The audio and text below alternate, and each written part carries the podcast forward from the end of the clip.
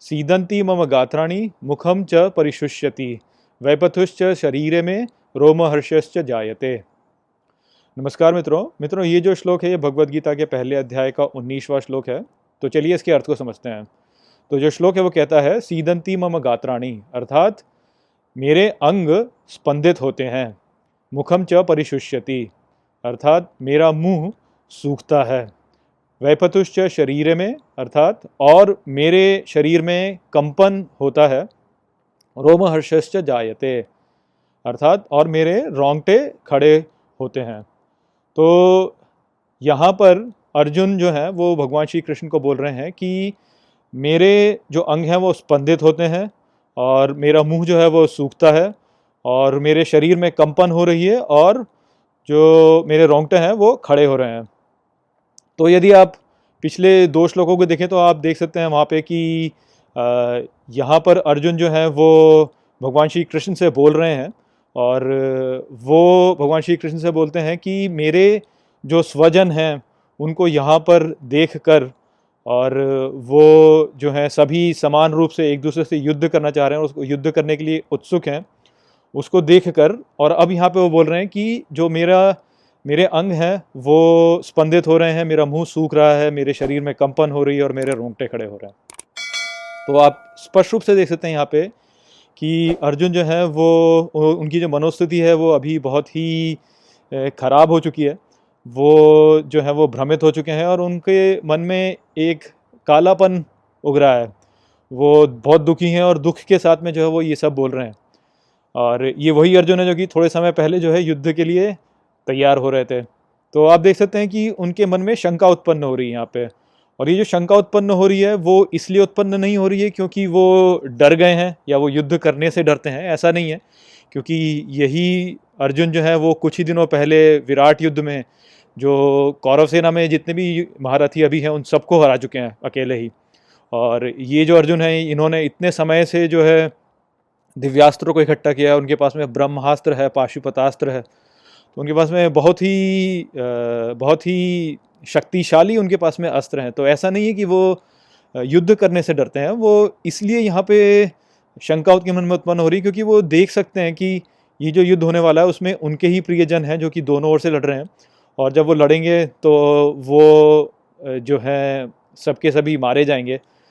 तो वो देख सकते हैं कि इस युद्ध से बहुत सारा नुकसान है जो कि पूरे भारतवर्ष को होने वाला है। बड़े बड़े महारथी हैं जो कि मृत्यु को प्राप्त होंगे और जो पूरा भारतवर्ष है, वहाँ पर बहुत सारी हानि होगी। तो वो देख सकते हैं कि ये जो युद्ध है, उससे बहुत नुकसान होने वाला है। तो आप स्पष्ट रूप से देख सकते हैं कि किस प्रकार से जो भगवत गीता है, उसमें अपने मनोभाव को अपने भीतर झाँक के देखना और अपनी स्थिति को देखना है, यहाँ पे हमें सिखाया जा रहा है। क्योंकि यहाँ पे आप देख सकते हैं कि वो दोनों ही सेनाओं में अपने ही प्रियजनों को देख रहे हैं।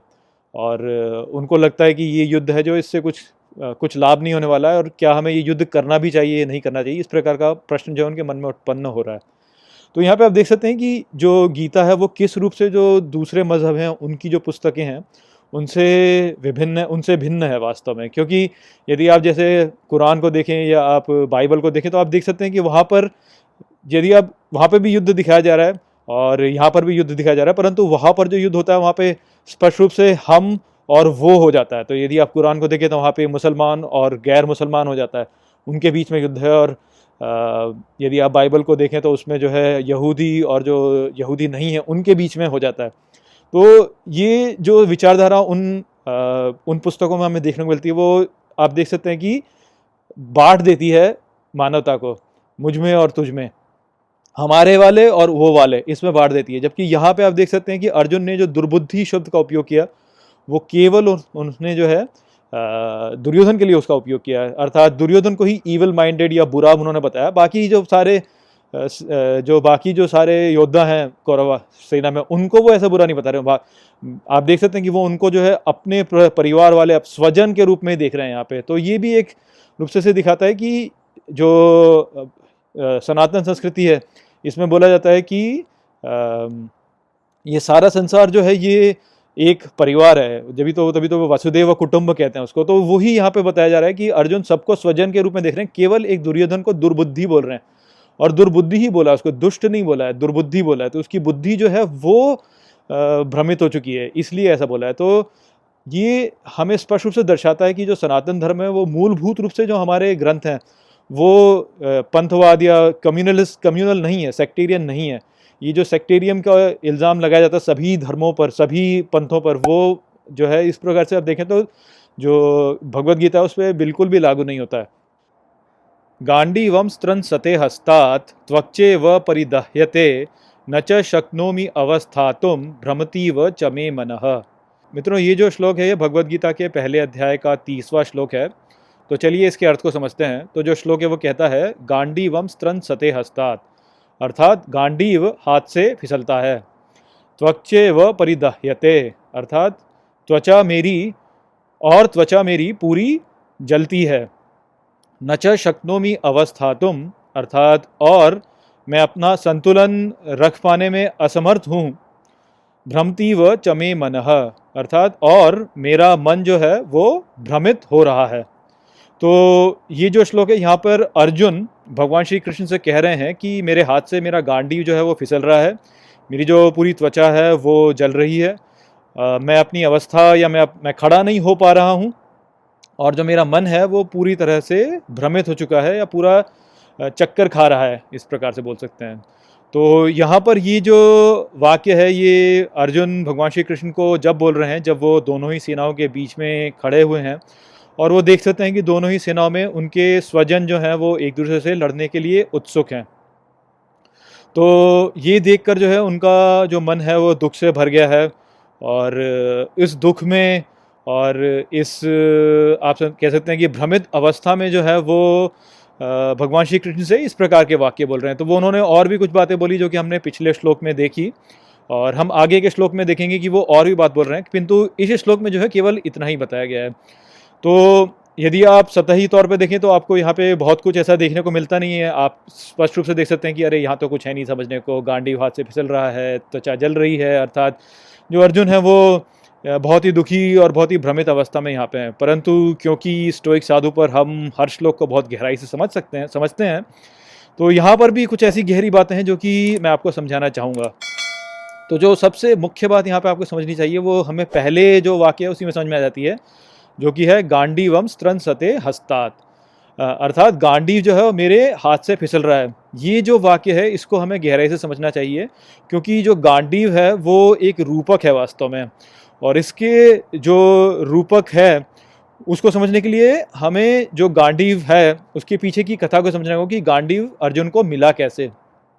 तो महाभारत में हमें बताया गया है कि जो अग्निदेव हैं, वो जो खांडव प्रस्थ का वन होता है, उसको उसको जो है भक्ष भक्ष लेना चाहते थे, उसको खा जाना चाहते थे, आप कह सकते हैं। और, क्योंकि वो उसका भक्षण करना चाहते थे तो वो अर्जुन और श्री कृष्ण के पास आते हैं और कहते हैं कि मुझे खांडव प्रस्थ वन का भक्षण करना है, मेरी सहायता कीजिए। तो अर्जुन और श्री कृष्ण उसके पश्चात जो है फिर अग्निदेव की सहायता करते हैं खांडव प्रस्थ के वन के भक्षण में। और जब वो ये सहायता करते हैं तो अग्निदेव तब प्रसन्न होकर वरुण देव से कहते हैं कि आप अर्जुन को वर दें, अर्थात कुछ अच्छा दें। और तब वरुण देव जो हैं, वो, जो है वो फिर जो है अर्जुन को गांडीव देते हैं और साथ में और भी कुछ देते हैं, परंतु गांडीव उसको वहीं पे, अर्जुन को वो वहाँ पे देते हैं। और यहाँ पर हम जो है समझ सकते हैं बहुत से रूपकों को। यदि आप वेदों को अच्छे से पढ़ेंगे तो आप स्पष्ट रूप से इन इन रूपकों को समझ सकते हैं कि यदि आप वेदों को देखें तो वहाँ पे अग्निदेव जो है वो वास्तव में हमारे भीतरी सत्य को दर्शाते हैं। जब हम सत्य को समझ जाते हैं तो जो भीतरी सत्य हमारे भीतर का होता है, उसको दर्शाते हैं। इसीलिए जो है हम सारी जो अपनी आहुति होती है, जो भी यज्ञ में आहुति देते हैं, वो अग्नि को देते हैं। और जब हम अपने भीतरी सत्य को समझ लेते हैं तो हमारा मन जो होता है वो शुद्ध हो जाता है और उस शुद्धता को ही जो है अग्नि भी दर्शाती है, क्योंकि अग्नि जो है वो शुद्ध करने शुद्धिकरण को भी एक रूप से दर्शाई, दर्शाती है। तो अग्नि जो है वो हमारे भीतर की शुद्धता या हमारे भीतर के सत्य को दर्शाते हैं। और जो वरुण देव हैं, जैसा कि मैं अपने पिछले वीडियो में भी आपको समझा चुका हूँ कि वेदों में वरुण देव जो है वो हमारे ज्ञान के विस्तार को दर्शाते हैं। जब हम सत्य को जान लेते हैं तो उससे हमारे ज्ञान का विस्तार होता है और उस ज्ञान के विस्तार को जो है वरुण देव दर्शाते हैं। तो इस कथा में जो खांडव प्रस्थ का वन है वो वन जब अग्निदेव भक्ष लेते हैं तो तब वो वरुण देव से कहते हैं कि गांडी जो है आप अर्जुन को दे दें। तो यहाँ पे जो वन है खांडवप्रस्थ का वन, वो वास्तव में हमारे मन के भीतर उगे हुए जो बुरे संस्कार हैं, उसको दर्शाते हैं। क्योंकि जो वन होता है, उसमें जो खेत होता है उसमें, या जो उद्यान होता है उसमें आप जो है सोच समझकर जो है वनस्पति को उगाते हैं।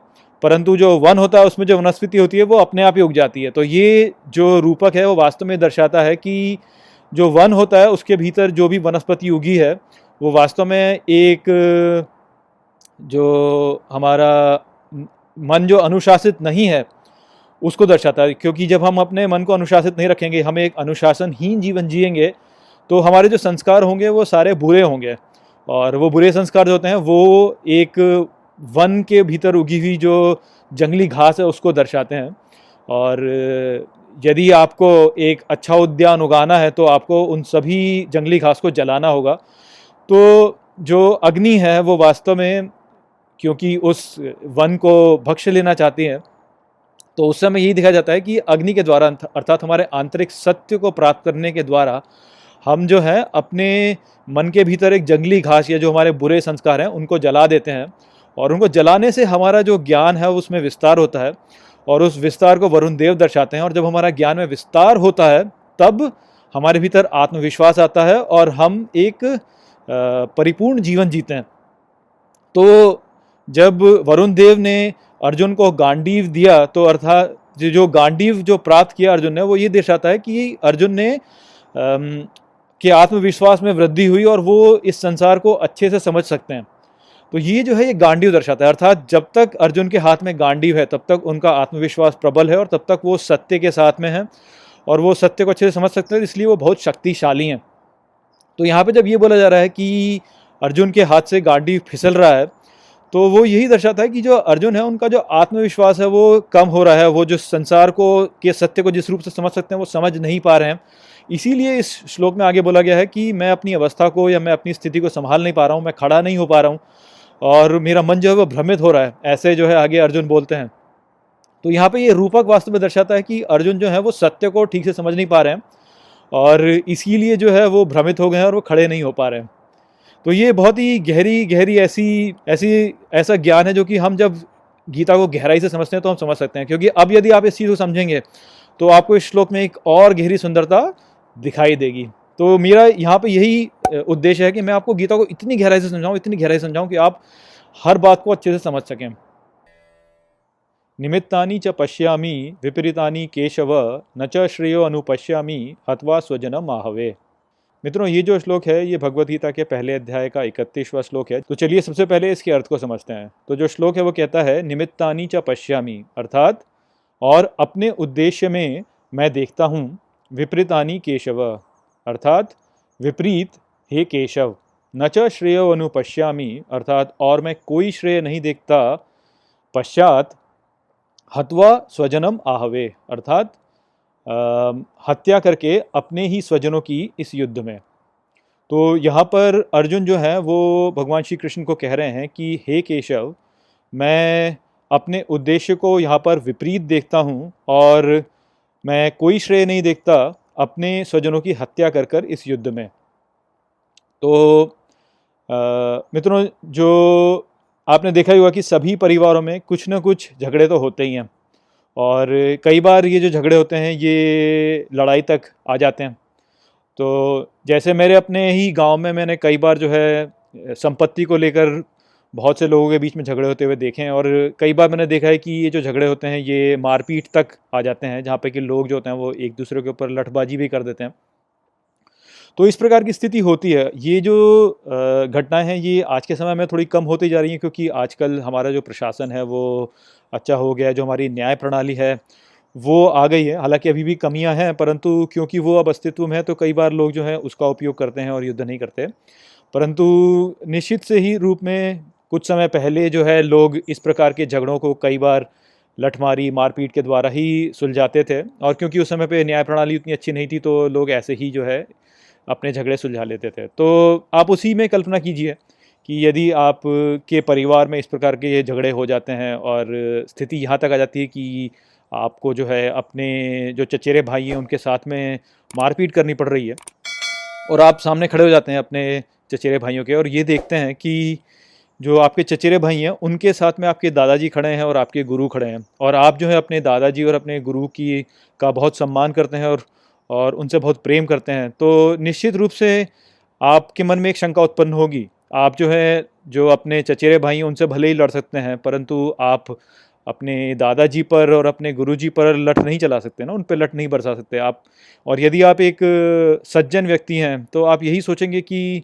कुछ तो मेरे भीतर ही कुछ कमी है संभवतः, जो मेरे जो दादाजी हैं और जो मेरे गुरु हैं, वो मेरे चचेरे भाइयों के पक्ष से खड़े हैं, मेरे पक्ष से नहीं खड़े अर्थात हो सकता है कि मेरे उद्देश्य में कुछ कमी हो। तो इसी प्रकार की एक भावना है जो कि अर्जुन के मन में भी यहाँ पर उठ रही है कि वो देखते हैं कि कौरवों की ओर से भीष्म पितामह और द्रोणाचार्य जो है वो खड़े हैं। तो उनको ये लग रहा है कि जो मेरा उद्देश्य है, हो सकता है कि ये विपरीत हो और इसीलिए जो है वो यहाँ पर भगवान श्री कृष्ण से कह रहे हैं कि, हे केशव मुझे तो लगता है कि मेरा जो उद्देश्य है वो विपरीत है और अपने ही स्वजनों पर से युद्ध करना जो है मुझे ठीक नहीं लगता है।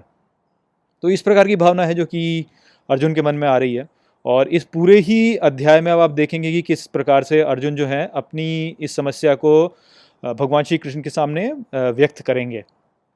और एक और महत्वपूर्ण बात जो हमें इस श्लोक में देखने को मिलती है, वो है कि जो अर्जुन है, वो भगवान श्री कृष्ण को कह रहे हैं कि, हे केशव, अर्थात वो केशव का नाम का उपयोग कर रहे हैं यहाँ पे।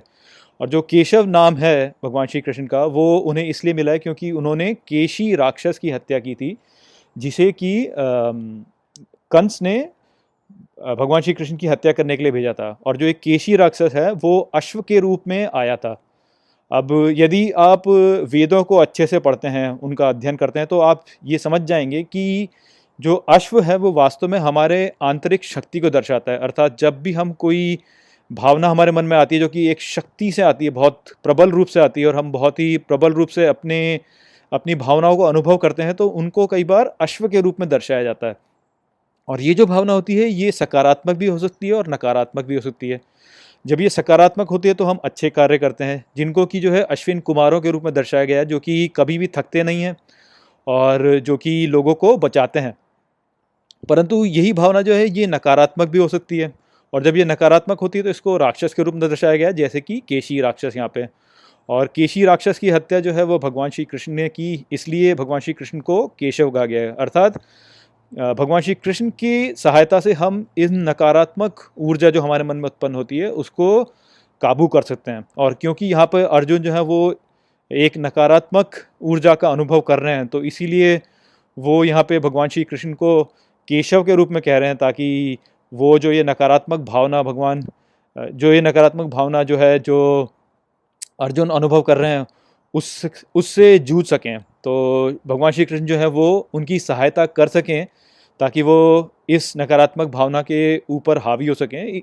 ये यहाँ पे दर्शाया जा रहा है। तो इस रूप में आप देख सकते हैं यहाँ पर कि एक बहुत ही सुंदर व्याख्या यहाँ पे की गई है। और कैसे जो है भगवान श्री कृष्ण का नाम यहाँ पे केशव के रूप में लिया गया है। न कांक्षे विजयम कृष्ण, न च राज्यम सुखानि च किम नो राज्य न गोविंद किम भोगेर जीवितेन वा। मित्रों, ये जो श्लोक है, ये भगवत गीता के पहले अध्याय का बत्तीसवां श्लोक है। तो चलिए, सबसे पहले इसके अर्थ को समझते हैं। तो जो श्लोक है, वो कहता है, न कांक्षे विजयम कृष्ण। अर्थात, हे कृष्ण, मुझे विजय की आकांक्षा नहीं है। न च राज्यम सुखानी च, और न ही राज्य और उसके भोग की। किमनो राज्य न गोविंद, अर्थात, क्या हमारे लिए है राज्य? हे गोविंद, किम भोगेर जीवितेन वा? या भोग का जीवन? तो यहाँ पर जो अर्जुन है, वो श्री कृष्ण से कह रहे हैं कि, हे कृष्ण, मुझे जो विजय है उसकी कोई आकांक्षा नहीं है और ना ही मुझे राज्य के सुख की कोई आकांक्षा है। हमारे लिए जो राज्य है या जो भोग का जीवन है, ये किस काम का है? तो यदि आप केवल इस श्लोक को देखते हैं और बाकी और कुछ नहीं देखते हैं तो आपको यहाँ पर जो अर्जुन का वक्तव्य है, वो बहुत ही ज्ञान वाला लगेगा, क्योंकि जो हमारा हमारी संस्कृति है, भारतीय संस्कृति, उसमें हमें ये बहुत बार बोला जाता है कि आपको मुँह माया में नहीं पड़ना चाहिए। ये जो भोग हैं, भोग विलास और ये इस प्रकार के जो सुख होते हैं, इनके पीछे हमें नहीं जाना चाहिए। ये जो है, ये हमारे जीवन को दुख दुख देता है और यदि हमें इस जीवन में जो है, जीवन मरण के इस चक्र से बाहर निकलना है तो हमें इन सबसे ऊपर उठना होगा। तो ये हमें बोला जाता है। परंतु यहाँ पर कई बार ऐसा होता है कि लोग इसको ठीक प्रकार से समझ नहीं पाते हैं। हमारा जो भारतीय संस्कृति है, इसमें जो एक परंपरा है कि लोग जो है संन्यास ले लेते हैं और इन सब संसार से बाहर निकलने का प्रयास करते हैं। तो ये जो प्रयास होता है, ये अच्छा प्रयास है। ऐसी बात नहीं है कि ये कोई बुरा प्रयास है। परंतु कई बार जो लोग होते हैं, जो इसको करते हैं, वो उनके पीछे जो उनका उद्देश्य होता है, वो ठीक नहीं होता है। कई बार वो अपने जीवन की जो उनकी कर्तव्य हैं, उनसे दूर भागने के रूप में कई बार जो है संन्यास ले लेते हैं या भाग जाते हैं और जोगी बन जाते हैं। तो यदि हर कोई ऐसा करने लगे तो हमारा जो समाज है, वो नष्ट हो जाएगा।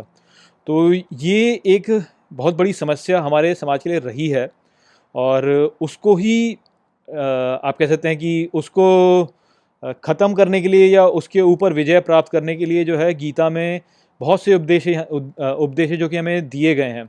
और ये एक समस्या है जो कि बार बार मुझे लगता है कि हमारे समाज में उठी होगी। और इसलिए ही जो है जो गीता के ये उद्देश्य हैं, इनको, गीता के जो ये उपदेश हैं, इनको हमें पढ़ने के लिए कहा गया है। क्योंकि जो हमारा जो उद्देश्य होना चाहिए इन सब भोग विलास की वस्तुओं से ऊपर उठने का, वो वास्तव में कुछ और है। वो वास्तव में जो है, वही हमें गीता आगे जाके सिखाएगी।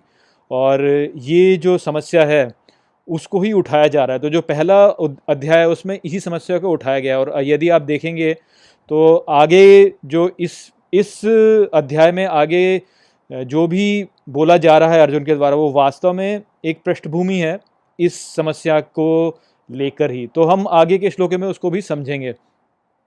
एक और बात जो हमें इस श्लोक में समझनी चाहिए, वो फिर से यही है कि यहाँ पे जो नामों का उपयोग किया गया है तो जो नाम भगवान श्री कृष्ण के लिए गए हैं, वो दो हैं, पहला है कृष्ण और दूसरा है गोविंद। तो पहले श्लोक में, पहले श्लोक की पहली पंक्ति में तो कृष्ण नाम का उपयोग किया गया है, और वहाँ पर आप देख सकते हैं कि अर्जुन जो है वो बोल रहे हैं कि मुझे किसी विजय की आकांक्षा नहीं है, मुझे सुख की आकांक्षा नहीं है तो इसलिए वहाँ पे कृष्ण नाम का उपयोग किया गया क्योंकि कृष्ण का अर्थ होता है काला, और क्योंकि अर्जुन जो है आकांक्षा को हटा रहे हैं तो इसलिए जो है कृष्ण नाम का उपयोग किया गया है। जो दूसरा भाग है इस श्लोक का, वहाँ पर जो है अर्जुन एक प्रश्न उठा रहे हैं। वो प्रश्न उठा रहे हैं कि किस काम का है ये सब कुछ हमारे लिए? तो इसलिए यहाँ पे गोविंद नाम का उपयोग किया गया है। यदि आप गोविंद नाम को देखें तो उसको संस्कृत में आप दो भागों में बांट सकते हैं, गो और विंद। गो हो गया अर्थात गाय और विंद होता है ढूंढना।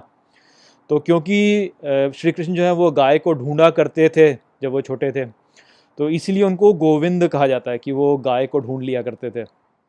किंतु गो का संस्कृत में एक और अर्थ होता है और वो है प्रकाश। तो प्रकाश को ढूंढ लेना भी जो है श्री कृष्ण को बोला गया है। और प्रकाश, जैसे कि हम जानते हैं कि हमारी संस्कृति में प्रकाश का अर्थ होता है ज्ञान से। प्रकाश को ज्ञान से जोड़ा गया तो ज्ञान को प्राप्त करने वाला जो है, उसको भी जो है गोविंद कहा जाएगा। तो क्योंकि श्री कृष्ण जो है, वो हमें ज्ञान देंगे भगवत गीता में तो इसी रूप से देखा जाए तो यहाँ पर गोविंद भी उन्हें कहा गया कि वो हमें ज्ञान दे रहे हैं।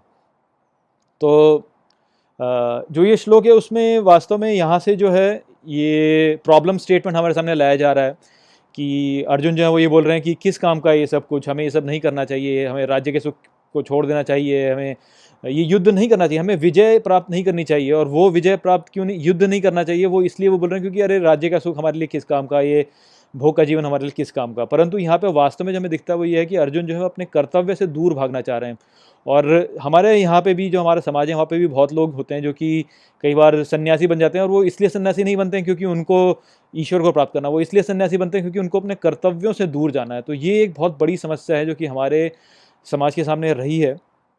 और इससे बचने के लिए ही जो है भगवत गीता का पाठ बोला जाता है हम सबको। तो यहाँ पर जो है आगे हम देखेंगे किस प्रकार से ये सब समस्याओं के सामने खड़ा जाएगा और उसका क्या हल हमारे पास में है।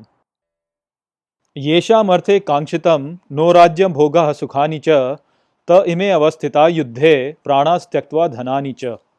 तो ये जो श्लोक है, ये भगवत गीता के पहले अध्याय का तैंतीसवां श्लोक है। तो जो श्लोक है, उसका अर्थ है, येषाम अर्थे कांक्षितम, अर्थात किसके लिए? आकांक्षा करें। नो राज्य भोगा सुखानी च, अर्थात अपने लिए राज्य के भोग और सुख की। त इमे अवस्थिता युद्धे, अर्थात वो यहाँ पर अवस्थित हैं युद्ध में। प्राणस त्यक्तवा धनानी च, अर्थात अपने प्राणों का और अपने धन का त्याग करने के लिए। तो यहाँ पर अर्जुन जो है वो भगवान श्री कृष्ण को कह रहे हैं कि राज्य के भोग के लिए या इन सभी सुखों के लिए किस लिए हम आकांक्षा करें? जब वो लोग यहाँ पर, जो मेरे सभी सब संबंधी हैं, वो लोग यहाँ पर अवस्थित हैं युद्ध करने के लिए और अपने प्राणों को और अपने धन का त्याग करने के लिए।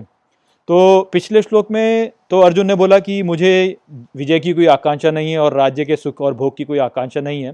और अब इस श्लोक में वो कारण बता रहे हैं कि क्यों उनको ये आकांक्षा नहीं है। तो वो ये कह रहे हैं कि मुझे आकांक्षा क्यों होनी चाहिए? जब मेरी आकांक्षा को लेकर जो है यहाँ पर मेरे जो सभी संबंधी हैं, वो एक दूसरे से युद्ध करने के लिए खड़े हुए हैं और वो अपने प्राणों का त्याग करने को तैयार हैं, अपने धन का त्याग करने को तैयार हैं। और इसलिए वो कह रहे हैं कि जब मेरे जो प्रियजन हैं, वो इसमें मारे जाएँगे तो क्यों मैं इसकी आकांक्षा करूँ? तो अर्जुन जो है, वो यहाँ पे बहुत भ्रमित हो गए हैं वास्तव में। वो ये समझ नहीं पा रहे हैं कि ये जो युद्ध है, ये वास्तव में राज्य को प्राप्त करने वाला युद्ध नहीं है। ये जो युद्ध है, ये वास्तव में जो धर्म है उसकी स्थापना करने के लिए यहाँ पे युद्ध हो रहा है। तो अर्जुन जो इस बात को समझ नहीं पा रहे हैं इसीलिए अगले ही अगला जो अध्याय है उस वहाँ पे जब श्री कृष्ण बोलेंगे तो वो यही बोलेंगे कि तुम ऐसी मूर्खता वाली बातें कैसे कर रहे हो? यहाँ की जो अर्जुन का जो यहाँ पे तर्क है, उसको यदि हम समझना चाहें तो हम उसे अपने जीवन में भी समझ सकते हैं कि जो सितंबर 11 वाले जो हमले हुए उसके बाद में पाकिस्तान में जिस प्रकार की बात हुई उस समय इसको समझ सकते हैं।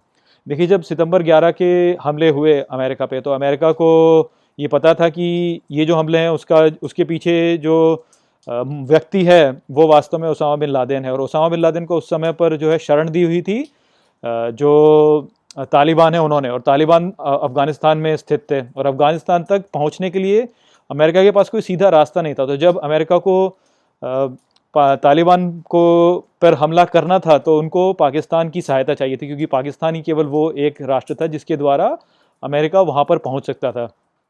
अब ये करने के लिए आ, अमेरिका ने जो पाकिस्तान है उसको बहुत सारी धनराशि दी ताकि वो जो है उनको ये मार्ग प्रदान करे। तो इस स्थिति में पाकिस्तान में एक आप कह सकते हैं वाद विवाद अवश्य हुआ होगा कि लोगों ने बोला होगा कि अरे ये जो हमारे सारे सियासतदान हैं, ये अमेरिका के हाथों बिक गए हैं। इन्होंने अमेरिका से घूस ले ली है, अमेरिका से पैसा ले लिया और इस पैसे के लिए जो है वो जो अमेरिका है उसको मार्ग प्रदान कर रहे हैं। और देखिए, इसके द्वारा जो है हम मुसलमान और जो जो पाकिस्तान अफ़गानिस्तान में जो मुसलमान हैं, उन्हीं का हम लोग नुकसान कर रहे हैं। तो यहाँ पर जो ये लोग थे जो कि इस प्रकार की बात कर रहे होंगे वो ये नहीं देख रहे थे कि भाई किस रूप से जो है जो उसामा बिन लादेन है, उसके कारण इतने सारे निर्दोष लोगों की हत्या हुई, इतने सारे निर्दोष लोग हैं जो कि मारे गए अमेरिका में जो कि अधर्म है, उनको ये नहीं दिख रहा था। उनको केवल ये दिख रहा था कि देखो मेरे, अफ़गानिस्तान में जो है हमारे मुसलमान भाई हैं उनके साथ में जो है युद्ध किया जाएगा। उनको ये दिख रहा था कि तालिबान तो हमारे मुसलमान भाई हैं और अब अमेरिका उनके साथ युद्ध करेगा। उनको ये नहीं दिख रहा था कि तालिबान जो है वो कितने सारे निर्देश लोगों की हत्या करवा रहे हैं यहाँ पर। तो उनको अधर्म नहीं दिख रहा था, उनको केवल ये दिख रहा था कि हमारे भाई बहन जो मुसलमान भाई हैं तो यहीं पे जो है इस्लाम वास्तव में असत्य की ओर चला जाता है कि वो धर्म अधर्म को नहीं देखता है वो क्या ठीक है, क्या गलत है, उसको नहीं देखता है वो। वो केवल ये देखता है कि मुसलमान भाई हमारे हैं करके, इस प्रकार से दिखता है वो। तो यहाँ पर जब अर्जुन बोल रहे हैं कि हम किस लिए राज्य की आकांक्षा करें मेरे जो प्रियजन है, वो तो यहाँ पर स्थित हैं। तो वो जो ये युद्ध है, उसके धर्म वाले भाग को नहीं देख रहे हैं। वो केवल इसके जो राज्य वाले भाग हैं, उसको देख रहे हैं और फिर ये देख रहे हैं कि हमारे प्रियजन है, वो मारे जाएँगे। तो ठीक उसी रूप से जो वो, जो पाकिस्तान वाले लोग हैं, वो ये धर्म अधर्म नहीं देख रहे हैं। वो केवल ये देख रहे हैं कि भाई, लोग जो है, अमेरिका के पैसे से पे बिक गए हैं और अब हमारे मुसलमान भाइयों के साथ में युद्ध करेंगे। उनको ये सत्य असत्य नहीं दिख रहा, उनको धर्म अधर्म नहीं दिख रहा। यही कारण है कि बहुत सारे ऐसी स्थितियाँ, जबकि जो ये मुसलमानी आतंकवादी हैं, ये निर्दोष लोगों को मारते हैं, तब भी बहुत सारे लोग इस्लाम में ऐसे, जो कि उनकी निंदा नहीं करते हैं। तो वो निंदा नहीं करते हैं, इसी रूप में जो है वो असत्य हो जाता है। तो यहाँ पर भी बिल्कुल वही वाली बात हो रही है। तो अर्जुन जो है वो यहाँ पर ये नहीं समझ रहे हैं कि धर्म कहाँ पर है और अधर्म कहाँ पर है। वो केवल इसको जो है राज्य के भोग के रूप में देख रहे हैं और फिर जो है वो बोल रहे हैं कि कि मेरे प्रियजन यहाँ पे हैं जो कि एक दूसरे से युद्ध करने के लिए खड़े हो गए हैं यहाँ पर। तो उनका जो उनका जो प्रेरणा है ये कहने के लिए कि मुझे राज्य का भोग की, राज्य के भोग की आकांक्षा नहीं है, वो वास्तव में ठीक नहीं है, क्योंकि वो उसको एक सही परिप्रेक्ष्य में रख नहीं पा रहे हैं कि यहाँ पे धर्म कहाँ है और अधर्म कहाँ है। वास्तव में दुर्योधन यदि कुरु राज्य के राजा बनते हैं तो वो अधर्म ही रहेगा, क्योंकि वो फिर एक तानाशाह बन जाएँगे। तो इस बात को वो यहाँ पे नहीं समझ रहे हैं। वो केवल अपने प्रियजनों को देख रहे हैं और अपने प्रियजनों को देखकर उनको लग रहा है कि मैं अपने प्रियजनों को नहीं मानना चाहता हूँ, इसलिए हमें ये युद्ध नहीं करना चाहिए। वो इस रूप से देख रहे हैं। ठीक उसी प्रकार से जैसे कि इमरान खान जब ये बोलता है असेंबली में कि जो उसामा बिन लादेन था उसको उसको शहीद कर दिया गया करके बोलता है तो उसको वहाँ पे ये तो दिख रहा है कि उसामा बिन लादेन जो है वो हमारे मुसलमान भाइयों के साथ में संबंधित है तालिबान के साथ में संबंधित था, पर उसको ये नहीं दिख रहा है कि उसामा बिन लादेन जो था उसने कितने सारे निर्दोष लोगों की हत्या की, वो उसको नहीं दिख रहा है। तो उसको धर्म और अधर्म नहीं दिख रहा है यहाँ पे। और यही कारण है जो कि बहुत सारे मुसलमान आज के समय पे अधर्म के मार्ग पे चल गए हैं। भले ही वो बोलें कि हम अल्लाह के प्रेम करते हैं, अल्लाह को प्रेम करते हैं या अल्लाह के मार्ग पे चल रहे हैं, परंतु वास्तव में अल्लाह कभी भी ऐसा नहीं बोलेगा कि आप निर्दोष लोगों को मारो। तो ये बात है जो कि वो समझ नहीं पाते और ठीक उसी प्रकार से यहाँ पर अर्जुन भी समझ नहीं पा रहे हैं। आचार्य पितर पुत्र तथैव च पिता महा मातुल, श्वसुर, पौत्र, श्याल संबंधिनस तथा मित्रों, ये जो श्लोक है, ये भगवद गीता के पहले अध्याय का चौंतीसवां श्लोक है। तो चलिए, सबसे पहले इसके अर्थ को समझते हैं। तो जो श्लोक है, वो आरंभ होता है, आचार्य पितर, अर्थात आचार्य पिता, पुत्रस्तथैव च पितामह, अर्थात और पुत्र भी और दादाजी भी। मातुला, अर्थात नाना जी जो नाना है श्वसुरा अर्थात ससुर पौत्रा अर्थात पोते श्याला अर्थात साले संबंधिनस तथा अर्थात और अन्य संबंधी भी। तो जो पिछले दो श्लोक हैं वहाँ पर अर्जुन जो है वो हमें ये बता रहे थे कि वो श्री कृष्ण को ये बता रहे थे कि आ, कि उनको विजय की कोई आकांक्षा नहीं है ना ही उनको राज्य के भोग की कोई आकांक्षा है। और फिर उन्होंने उसका कारण दिया। उन्होंने कहा कि क्योंकि वो लोग यहाँ पर इस युद्ध स्थान में आए हुए हैं एक दूसरे से युद्ध करने के लिए। तो अब इस श्लोक में वो बता रहे हैं कि कौन है वो लोग जो कि आए हुए हैं। तो वो ये बता रहे हैं कि जो आचार्य हैं, अर्थात जो हमारे टीचर्स होते हैं, आचार्य, जो पिता लोग हैं, जो पुत्र लोग हैं और दादा लोग हैं, ये सभी लोग जो हैं, नाना लोग और ससुर पोते, साले, ये सब के सब यहाँ पे आए हुए हैं। तो यहाँ पर अर्जुन जो बोल रहे हैं वो यही है कि मेरे ये सारे के सारे जो संबंधी हैं, ये यहाँ पे आए हुए हैं और ये एक दूसरे से युद्ध करने वाले हैं तो इससे जो है ये सभी लोग मारे जाएँगे और इसलिए मेरे को युद्ध की कोई आकांक्षा नहीं है, मेरे को विजय की कोई आकांक्षा नहीं है। तो इस प्रकार से हमें पर बोल रहे हैं। तो इस श्लोक में जो महत्वपूर्ण बात है वो ये है कि अर्जुन जो है वो अपने संबंधियों को यहाँ पर गिना रहे हैं। और यदि आप भारतीय विचारधारा को अच्छे से समझते हैं तो हमारी विचारधारा में यही कहा गया है, बहुत ही गहरी जो विचारधारा है या दर्शन है, उसमें बोला जाता है कि जो मानवता है, मानवता या आप कह सकते हैं कि सभी जीव, हम सभी जीव जो हैं, हमारी जो सोच है, वो सापेक्ष सोच होती है, वो वास्तव में पूर्ण सोच नहीं होती है, अर्थात हम संबंध के रूप में ही हर हर किसी वस्तु या व्यक्ति को देखते हैं। तो जैसे अभी यहाँ पे सुबह का समय है, और आप देख सकते हैं कि मेरे मुँह से भाप भी निकल रही है तो मैं यही कहूँगा कि अभी यहाँ पे बहुत ठंडा है। तो मैं कहूँगा कि ये ठंडा है। तो ये ठंडा तो है, लेकिन वो मेरे सापेक्ष में है, क्योंकि यदि मैं किसी पोलर बेयर को यहाँ पे ले आता हूँ यदि तो कोई ध्रुवों के पास में रहने वाला कोई भी प्राणी हो पेंगविन्स को मैं यहाँ पे ले आता हूँ तो वो तो यही बोलेंगे कि, अरे, यहाँ पे तो गर्म है। तो उनके लिए ये गर्म है और मेरे लिए जो है ये ठंडा है। तो मैं तो सोचता हूँ कि यहाँ पे ठंडा है और वो सोचेंगे कि यहाँ पे गर्म है। किंतु यहाँ पर ना तो ठंडा है, ना तो गर्म है। यहाँ पे केवल एक तापमान है। अब मेरे लिए, क्योंकि मैं बोलता हूँ कि यहाँ पे ठंडा है, और मैं ये सोचूँ कि ये ठंडा ही है तो ये मेरे लिए पूर्ण सत्य हो जाएगा। तो मैं इसी प्रकार सोचूँगा कि अरे, ये तो ठंडा है तो ये पूर्ण सत्य है मेरे लिए। परंतु वास्तव में ये पूर्ण सत्य नहीं है, क्योंकि एक पोलर बेयर जो है, उसके लिए ये वास्तव में गर्म है। तो हम जो हैं, हम हर वस्तु को अपने संबंध के अनुसार देखते हैं। तो जो हमारे संबंधी होते हैं, उनको भी हम इसी प्रकार से अपने संबंध के अनुसार ही देखते हैं। तो जैसे यहाँ पर वो गिना रहे हैं कि ये आचार्य हैं, पिता हैं, ये सब यहाँ पर युद्ध के लिए आए हुए हैं तो वो अपने संबंध में उन व्यक्तियों को देख रहे हैं और वो इसी रूप में देख रहे हैं कि ये मेरे संबंधी हैं जो कि यहाँ पे आए हुए हैं। तो अर्जुन के लिए यहाँ पे जो पूर्ण सत्य हो गया है, वो यही हो गया है कि यहाँ पे मेरे संबंधी हैं जो कि यहाँ पे युद्ध करने आए हुए हैं। जबकि वास्तव में ये पूर्ण सत्य नहीं है, क्योंकि जो लोग यहाँ पे युद्ध करने आए हुए हैं, वो केवल अर्जुन के संबंधी नहीं है, वो उससे कहीं अधिक और बहुत कुछ है। तो ये जो बात होती है, जब हम सापेक्ष रूप में हर हर चीज़ को देखते हैं और फिर उसी को संपूर्ण सत्य मान लेते हैं, ये हमारे मन को भ्रमित कर देती है। तो जैसे इसका बहुत अच्छा उदाहरण है कि जैसे कोई भी माता जो होती है या जो पिता है, उनके लिए उनके जो बच्चे होते हैं, वो सदा अच्छे होते हैं। वो उनको सदा अच्छे लगते हैं और दूसरों के जो बच्चे होते हैं, वो उनको उतने अच्छे नहीं लगते हैं। तो ये फिर एक सापेक्ष और पूर्ण सत्य का अंतर हो जाता है। या आप ये देख सकते हैं कि जो मुसलमान लोग होते हैं, उनको जामा मस्जिद या जो ताजमहल है, वो, उनको लगता है कि ये सबसे सुंदर हमारी सबसे सुंदर इमारतें हैं जो कि हमारे देश में बनी हुई हैं। वहीं पे यदि आप हिंदुओं से पूछें तो हिंदुओं को लगता है कि जो सोमनाथ का मंदिर है या जो अक्षरधाम का मंदिर है, वो सबसे सुंदर जो इमारतें हैं, वो हैं हमारे इसमें। क्योंकि वही है कि ये सापेक्ष सत्य है। वास्तव में जो ताजमहल है, वो भी एक बहुत सुंदर इमारत है, जो अक्षरधाम का मंदिर है, वो भी एक बहुत सुंदर इमारत है और अपने आप में दोनों अपने अपने रूप में सुंदर हैं। किंतु दृष्टिकोण के आधार पर लोगों को एक इमारत सुंदर लग सकती है और दूसरी इमारत सुंदर नहीं लग सकती है।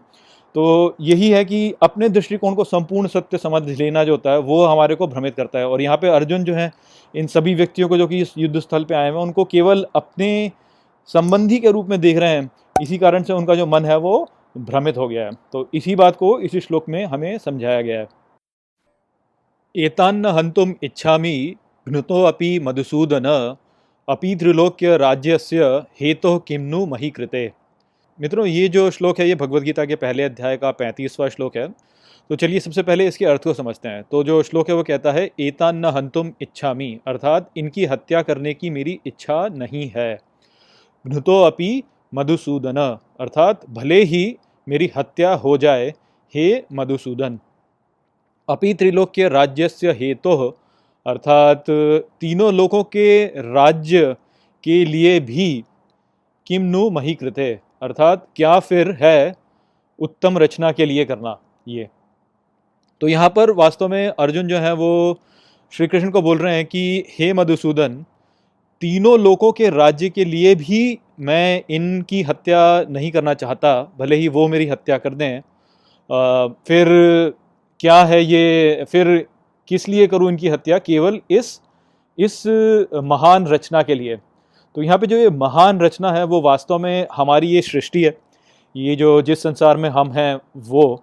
तो यहाँ पर अर्जुन जो बोल रहे हैं, वो यही बोल रहे हैं कि भाई मैं इस संसार को प्राप्त कर लूँ, वो ही मेरे, वो मेरे लिए महत्वपूर्ण नहीं है, क्योंकि मैं तो इन लोगों की हत्या, इन तीनों लोगों को प्राप्त करने के लिए भी नहीं करने वाला हूँ। हे मधुसूदन तो इस प्रकार से वो बोल रहे हैं यहाँ पे। तो आप देख सकते हैं कि अर्जुन जो है, वो अपने परिवारजनों के मुँह में इतने संलग्न हो चुके हैं, इतने उस आसक्ति में घिर चुके हैं कि उनको कुछ समझ में नहीं आ रहा है। वो वास्तव में अपने धर्म को भूल गए हैं। वो ये भूल गए हैं कि वो क्षत्रिय हैं और एक क्षत्रिय होने के नाते उनका यह धर्म है कि वो इस संसार में धर्म की रक्षा करें। ये उनका कर्तव्य है। तो वो इस बात को भूल गए हैं और वो जो है केवल अपने प्रियजनों को बचाने के लिए बोल रहे हैं कि मैं तो युद्ध करना ही नहीं चाहता, मैं तो इनको मारना ही नहीं चाहता। उन्होंने अपने अस्त्र शस्त्र सब जो हैं नीचे रख लिए हैं। तो ये दिखाता है कि किस प्रकार से अर्जुन जो है वो मोह में फंस गए हैं। और यहाँ पे एक बहुत ही सूक्ष्म सा संदेश है जो कि हमें दिया गया है जिसको कि हमें समझना चाहिए, तभी हम इस श्लोक को अच्छे से समझ सकेंगे। तो वो जो है वो ये है कि उन्होंने बोला कि मैं तीनों लोगों के ऊपर साम्राज्य के लिए भी जो है इनकी हत्या नहीं करूँगा। तो ये यहाँ पे जो तीन लोगों के ऊपर साम्राज्य की बात हो रही है तो जो तीन लोगों के ऊपर साम्राज्य कौन प्राप्त कर सकता है? वो केवल वो व्यक्ति प्राप्त कर सकता है जिसने कि अपने सभी जो इंद्रियाँ हैं उन पर काबू पा लिया है और उसने ब्रह्म को प्राप्त कर लिया है, उसने ईश्वर के साथ अपने आप को जोड़ लिया है। वही व्यक्ति है जो कि तीनों लोगों के ऊपर अपना साम्राज्य स्थापित कर सकता है। तो यहाँ पे जो हमें बताया जा रहा है वो ये है कि अर्जुन बोल रहे हैं कि मैं अपनी, अपने मुँह में इतना फंस चुका हूँ कि मैं ये जो तीनों लोगों के ऊपर साम्राज्य है, उसकी कोई परवाह नहीं करता हूँ। तो ये बिल्कुल एक रूप से देखा जाए तो जो हम सभी लोगों की स्थिति को ही दर्शाता है कि हम जो हैं, हम अपने परिवारजनों के मोह में या बाकी और भी अपने संसार की जितनी भी मोह, माया वाली वस्तु हैं, उसमें इतने खो जाते हैं कि हम ब्रह्म को भूल जाते हैं। हम ईश्वर में से में जुड़ जाने के लिए जो हमें प्रयास करना चाहिए, उसको भूल जाते हैं। और अपने वास्तविक स्वरूप को भूल जाते हैं, केवल इस संसार में ही फंसे रह जाते हैं। तो वो स्थिति ही है जो कि यहाँ पे अर्जुन की दर्शाई जा रही है। अब यहाँ पे एक और महत्वपूर्ण बात जो कि हमें समझनी चाहिए, वो है कि यहाँ पे जो नाम श्री कृष्ण के लिया गया, के लिए लिया गया है, वो मधुसूदन जो है, उसको भी हमें समझना चाहिए क्योंकि वो इस श्लोक को और गहराई से समझाता है और उसकी सुंदरता को हमें बताता है। तो मधुसूदन जो नाम है श्री कृष्ण का, वो उनको इसलिए दिया गया है क्योंकि वो भगवान विष्णु के अवतार हैं और भगवान विष्णु ने मधु नाम के एक राक्षस की हत्या की थी। तो इसीलिए जो है यहाँ पे मधु जो है वो तो राक्षस हो गया और सूदन जो होता है, उसका अर्थ होता है संस्कृत में नष्ट करना। तो क्योंकि विष्णु भगवान ने जो है मधु को नष्ट किया, इसलिए उनको बोला जाता है मधुसूदन किंतु ये केवल एक ऊपरी कथा है यहाँ पे। यदि आप इसको और गहराई से समझें तो आप अच्छे से समझ सकते हैं कि यहाँ पे जो संदेश है वो क्या है। तो मधु जो होता है, वो हम जानते हैं कि वैसे शहद होता है, किंतु मधु जो है, उसको मीठे के रूप में दर्शाया गया और मीठा जो होता है, वो वास्तव में जो हमें आनंद मिलता है, उसको दर्शाया गया है। किंतु ये जो आनंद होता है, ये दो रूपों में हो सकता है। ये एक अच्छा आनंद भी हो सकता है, जो कि हम प्राप्त करते हैं, जबकि हम जबकि हम आध्यात्म की ओर बढ़ते हैं। तो वो तो अच्छा आनंद है। उसी से जो उनको माधव नाम मिला है श्री कृष्ण को। किंतु ये, इसका एक बुरा स्वरूप भी है और वो वो है कि जब हम अपने ये सांसारिक वस्तुओं से जब हम आनंद प्राप्त करते हैं तो वो भी एक आनंद होता है, परंतु वो एक बुरा आनंद होता है। और उसको नष्ट करना हमारे लिए महत्वपूर्ण होता है। तो उसको नष्ट करने के लिए जो मधुसूदन हो गया, वो वाला भाग जो है, वो रूप यहाँ पे हमें दिया जाता है। और सूदन का एक और अर्थ होता है संस्कृत में, वो होता है कि व्यवस्थित करना। तो आप ये सोच सकते हैं कि जो हमारा आध्यात्मिक ज्ञान है, उससे जो हमें उससे जो हमें आनंद मिलता है। उसको व्यवस्थित करने के रूप में भी आप मधुसूदन को समझ सकते हैं यहाँ पर, जो कि श्री कृष्ण का नाम है। तो यहाँ पे देखिए, अर्जुन जो है वो अपने अपने प्रियजनों के मुँह के द्वारा इस प्रकार से बोल रहे हैं कि मैं तो तीनों लोगों की प्राप्ति के लिए भी जो है इनकी हत्या नहीं करूँगा। अर्थात वो अपने प्रियजनों से प्रेम करते हैं, उनको प्रेम करते हैं, उन तो आनंद उनसे प्राप्त किया उन्होंने, इसीलिए वो प्रेम करते हैं उनसे। उसी के आधार पर वो ये बात यहाँ पे बोल रहे हैं। और क्योंकि इस प्रेम को नष्ट करना बहुत ही महत्वपूर्ण है, तभी जो है अर्जुन अपने कर्तव्य को समझेंगे और धर्म की स्थापना करेंगे। इसीलिए यहाँ पे श्री कृष्ण का जो नाम है वो मधुसूदन लिया गया है, ताकि वो अर्जुन के इस इस मधु को, जिस मधु के आधार पर ये बोल रहे हैं, उसको नष्ट कर सकें और उससे अच्छे से व्यवस्थित कर सकें। तो एक बहुत ही सुंदर अलंकार है जिसका कि उपयोग यहाँ पे किया गया है। तो जो पूरा श्लोक में से वास्तव में यही बताया जा रहा है कि अर्जुन जो है वो अपने मोह में इतने फंस गए हैं कि वो बोल रहे हैं कि मैं इन तीनों लोगों के ऊपर प्रभुत्व पाने के लिए भी इनकी हत्या नहीं करूँगा। अर्थात मैं अपने आध्यात्मिक मार्ग से भटक रहा हूँ। ये यहाँ पे दर्शाया जा रहा है। और इसी के लिए जो है श्री कृष्ण जो है यहाँ पे अर्जुन की सहायता करेंगे। इसलिए उनका नाम जो है मधुसूदन यहाँ पे लिया गया है। तो आशा करता हूँ कि मैंने इस श्लोक को आपको अच्छे से समझा दिया होगा। नमस्ते।